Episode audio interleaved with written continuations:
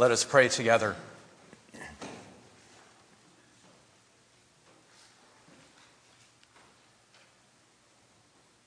Gracious God, here we gather to hear these two readings, one from 2,000 years ago, another one describing events from almost 4,000 years ago. And yet, as your Holy Spirit is with us, you bring to us new life and love and light. And so we ask for your Holy Spirit to guide our way this morning. And it's in Jesus' name that we pray. Amen. So today we meet up with Moses as he is watching a herd of sheep, a flock of sheep out in the Sinai desert. And uh, I'd like to, for us to remember briefly who he is and how exactly he got out there into the desert. You'll remember that last month we explored the story of Jacob's mysterious wrestling match with an opponent that leaves him limping, but yet more whole. And in the years that follow that story, Jacob's many sons become jealous of their favored younger brother. You know, the guy with the amazing Technicolor Dreamcoat. And they grab him one day and sell him off into slavery in Egypt. Well, once he gets there, Joseph's leader skill, leadership skills are soon recognized by the Pharaoh. And he's given great power to build up the empire's grain reserves. And when a famine breaks out back in his homeland, in Joseph's homeland in Canaan, his brothers and his father Jacob all come to join him in Egypt. But then in the following centuries, new pharaohs rise to power who never knew Joseph. And the more that these foreign Israelites multiply and flourish in the land of Goshen, a part of Egypt, the more anxious the native Egyptians become. In fact, it doesn't stretch the imagination that at that time, just as we saw three weeks ago in Charlottesville, that young men carrying torches march through the streets shouting, You will not replace us. And even Jews will not replace us. Well, eventually, the Egyptian empire carries out a systematic program of ethnic genocide where all the male Israelite babies are gathered and thrown to drown in the Nile River. And the book of Exodus opens with this amazing story about one brave Jewish mother and two brave Jewish midwives who defiantly resist the empire. This mother in particular hides her son. Does, she doesn't throw him into the Nile, but she hides him in the reeds beside the Nile. And it's there that he is found and adopted by an Egyptian princess. This child, of course, is Moses, Moshe in Hebrew. And he is raised by his new princess mother in great privilege. And apparently, he takes into his own soul the empire's brutal violence. Because later, when he witnesses an Egyptian master beating an Israelite slave, what does he do? He kills him. That's his first response. That's his first response. The Pharaoh, of course, then finds out. And the Pharaoh then wants to kill Moses. This is the way that evil spreads, dear friends. Overcoming one evil with another we evil only spreads and disperses and fans it all the more.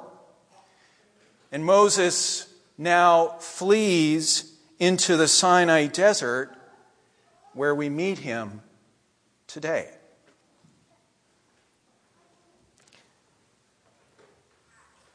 So Moses is watching his dad in law's flocks today when he comes upon a bush that is ablaze but not consumed. In our story, and I invite you to open your Bible if you have it with you, this is Exodus 3. Our story now makes a very big point of mentioning twice what happens now next. See verses 3 and 4. Apparently, we're not supposed to miss this.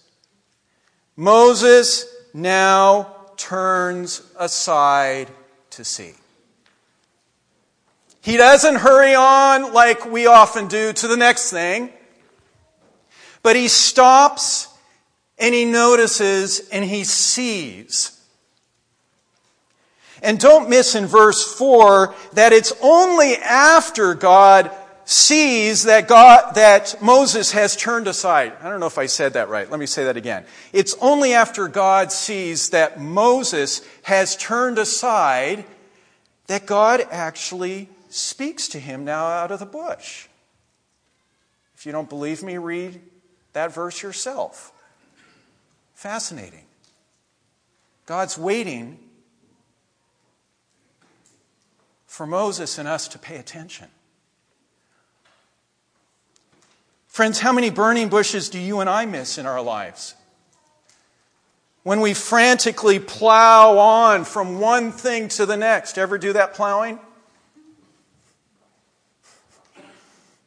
It's the occupational hazard of pastors.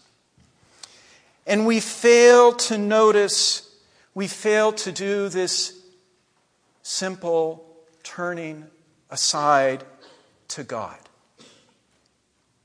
By giving time each day to stop and to listen and to notice, how might we also hear from God, just like Moses, when we need to hear from God the most?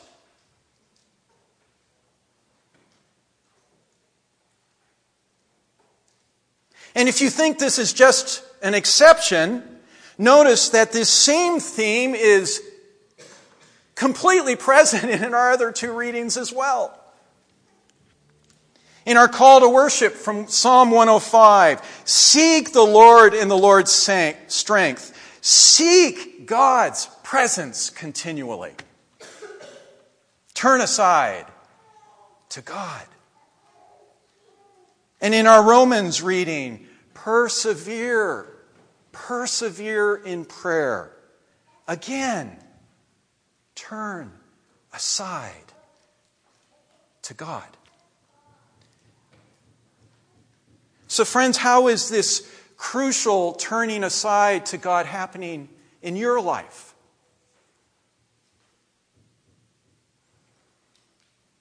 It can be 10 or 20 minutes of prayer at the beginning of each day, as we do together in the gallery every Wednesday morning. For my sister, I love this. It's a mid morning. She just told me this on the phone the other day. It's a mid morning and mid afternoon alarm set on her phone. A holy pause in her busy day at the office.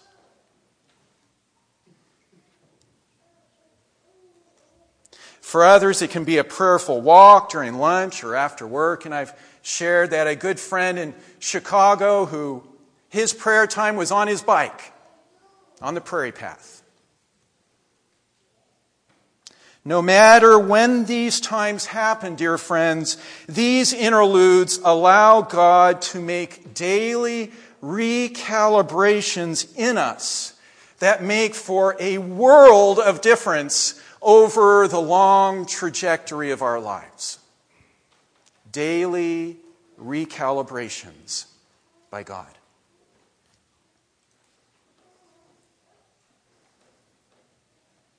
Now, in Moses' story, we also learn that this turning aside is not just escapism from the world, not merely a relaxation technique, a stress reducer, a way of coping with the ever increasing and ever encroaching demands of life in the American empire. After Moses turns aside, God reveals to him God's core, God's beautiful character. Verse 7 This God is the one who hears the cry of the suffering in the world. That's God's core character. And the revelation of God's character is inextricably connected with God's call to Moses now to turn back toward the world. He has turned toward God, and God turns him back toward the world to join what God intends to do in the world. And what is this? Well, to confront old man Pharaoh, to liberate the Israelites from their misery and to create a new contrast community to the violent, greedy, and racist empire of Egypt. In other words, to be a people that is just and generous and sustainable and attractive. How am I ever going to do that? Moses blusters. And God says to Moses, I'm going to be with you. I'm going to be with you. You see, those who turn aside to God are then led by God to turn back toward the world with divine purpose divine creativity and divine presence. God with us. God doesn't ask us to do anything without equipping us with the means to do it.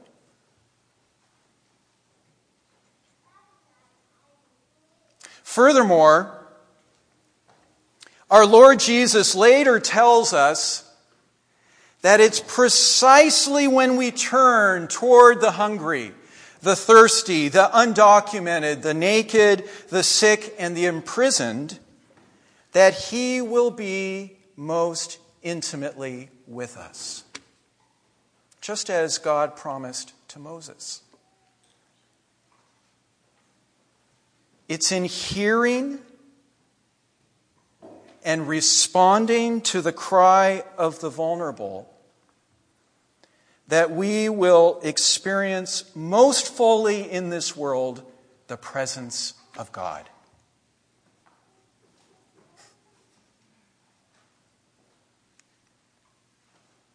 Most fully, the presence of God.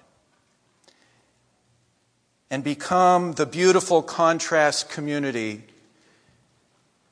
to the often violent and greedy and racist world around us.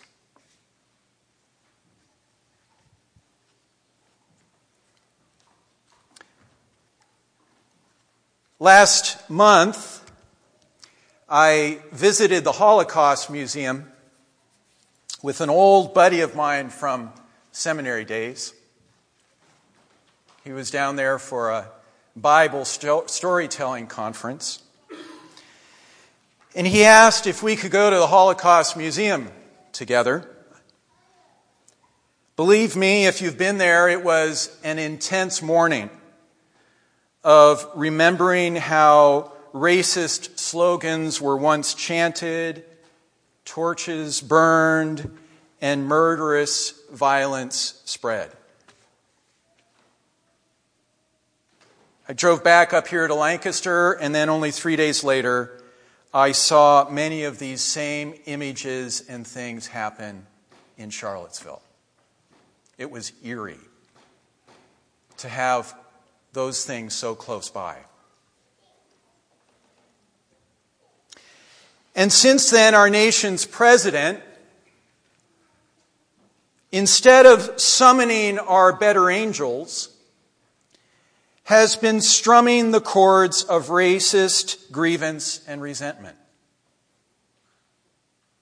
In fact, according to one podcast that I was listening to by, it's an interview with an ex-white supremacist, an ex-white supremacist.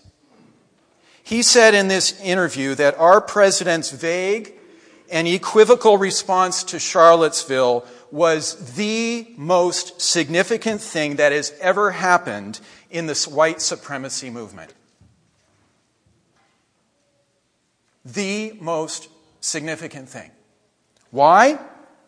Because it allows racist hatred to go mainstream. And then his pardon of Sheriff Arpaio, champion of racist profiling in Arizona, was just more of the same.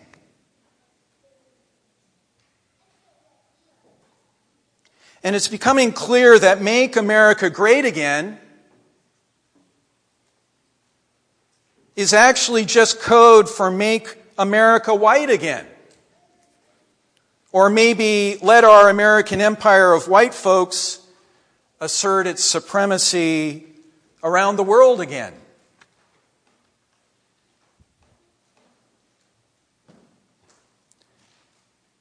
And friends, it's in times like this, like our God, that we need to be listening first to the cry of those who are suffering the most. We do this not to be politically correct, we do this because our God does this. And we listen first to those who are closest to the pain.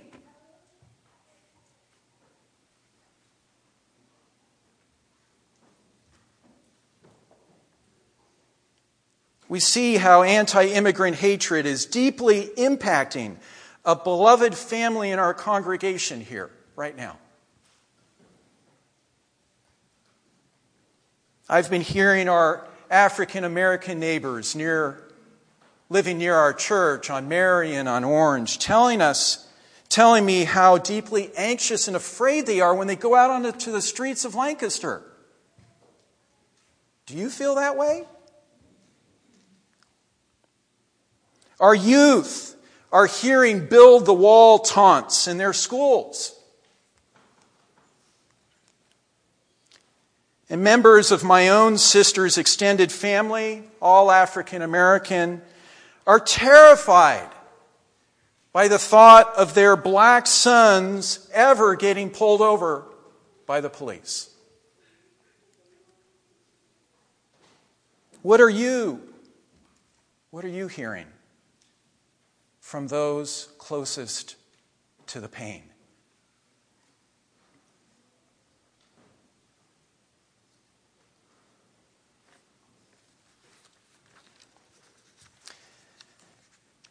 Friends, when hate is loud, love cannot be silent.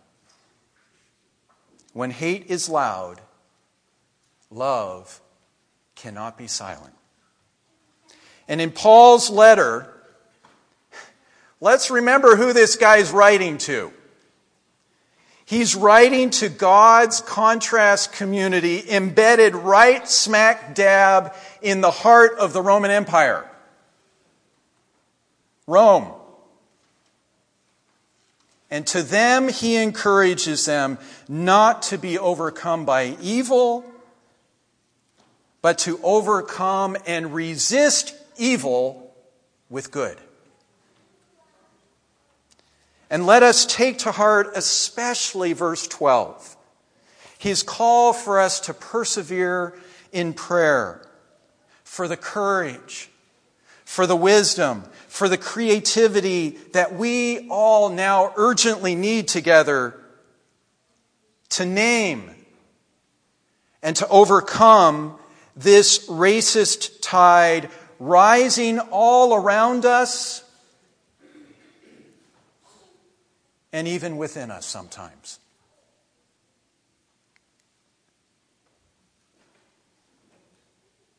May God help us to stand with the vulnerable not only with our words, and here I am preaching, not only with our words, but with our bodies as well. Just as Jesus did on Calvary, standing with the vulnerable, and just as those 200 clergy did in Charlottesville three weeks ago.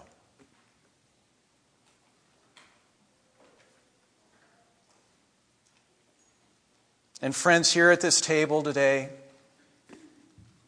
our Lord's table, let us now turn aside to our Lord Jesus to remember and to recommit ourselves to His way of resisting and overcoming evil with good. Not the way of the sword not the way of all those clubs we saw being wielded in Charlottesville, but the way of the cross.